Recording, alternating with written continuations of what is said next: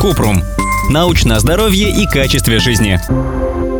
Есть ли польза от ЕМС-тренировок? Кратко. ЕМС-тренировки – это занятие с устройством, которое посылает импульсы в мышцы и заставляет их сокращаться. Этот процесс называется электромиостимуляцией. В теории, в отличие от обычных упражнений, такие тренировки заставляют работать больше мышечных волокон и повышают интенсивность тренировок. Однако пока нет научных данных, которые подтверждают пользу ЕМС-тренировок. Чтобы изучить их эффективность, нужны дополнительные исследования. При этом известно, что электромиостимуляция временно подтягивает мышцы, но не улучшает физическую форму надолго.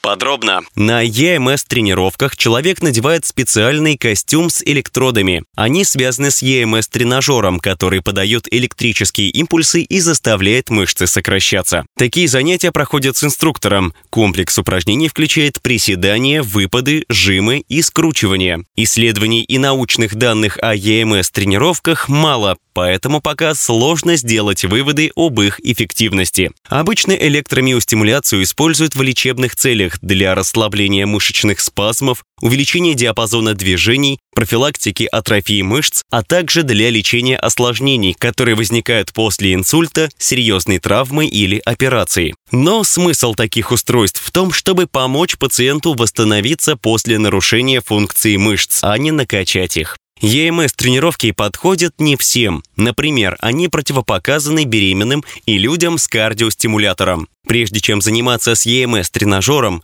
нужно проконсультироваться с врачом. Ссылки на источники в описании подкаста. Подписывайтесь на подкаст Купрум, ставьте звездочки, оставляйте комментарии и заглядывайте на наш сайт kuprum.media. Еще больше проверенной медицины в нашем подкасте без шапки. Врачи и ученые, которым мы доверяем, отвечают на самые каверзные вопросы о здоровье. До встречи!